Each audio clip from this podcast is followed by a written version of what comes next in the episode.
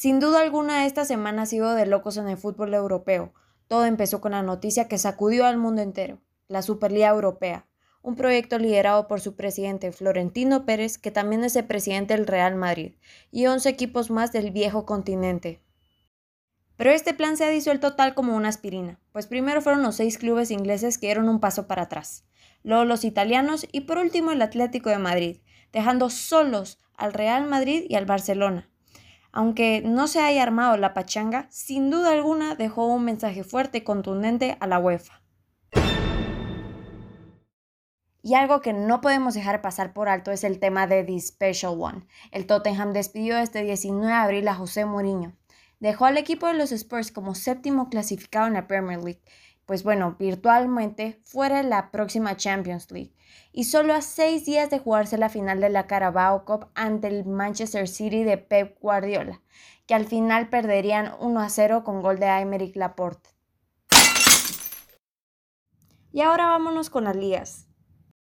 El City se muestra bastante dominante en la Premier, con 10 puntos de ventaja del segundo lugar el cual ocupa el Manju. El conjunto de los Citizens no se ve en riesgo alguno de perder su liderato. En Francia su liga está bastante apretada, pues en el tablero de la Ligue 1 nos encontramos con la sorpresa de no ver al PSG en la primera posición. El Lille Olympique le gana por un punto y el Mónaco aprieta al equipo parisino al estar solo un punto debajo de ellos. Mientras que en la Bundesliga no es cosa rara ver al equipo bárbaro del Bayern Múnich en primera posición. Una victoria más le garantizaría su novena liga seguida rigiendo como campeón en Alemania. Pero se debe estar pendiente pues la competición por las plazas de Champions está bastante apretada. El tiempo dirá si el Wolfsburg, Frankfurt o el Borussia Dortmund serán los que estén en estos puestos para competir por la orejona la próxima temporada. Nos vamos a Italia con un Inter fuerte en primer lugar, seguido un Atalanta goleador y arrasador, pero pisándole los pies está el Milan y la Juventus. Sin duda alguna será raro no ver campeón a la vecchia señora, no ver a la histórica Juve levantar el escudeto, pues esta habría sido su décima temporada seguida haciéndolo. Ahora el equipo de Pirlo lucha por clasificarse a la máxima competición europea. Y por último nos vamos con la liga. Partido a partido vemos como la liga española cada vez se vuelve un poco más interesante. El Atlético de Madrid del Cholo Simeone tenía una ventaja de hasta 16 puntos sobre el Real Madrid que iba en segundo lugar en diciembre.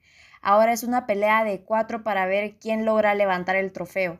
El Barcelona de Kuman no afloja y han tenido resultados contundentes en los últimos encuentros. El Madrid de Zidane ha sufrido pero superado los partidos y el Sevilla de Lopetegui ha dado un golpe en la mesa con su consistencia hasta posicionarse como contendiente de esta edición. No existe lugar para errores. Esperemos a ver los siguientes partidos y con ansias esperamos la jornada 35 en la que el Atlético se enfrenta al Barcelona y el Real Madrid al Sevilla. Pero ojo, ojo con la Champions League que se vienen unas semanas aún más intensas para el fútbol europeo.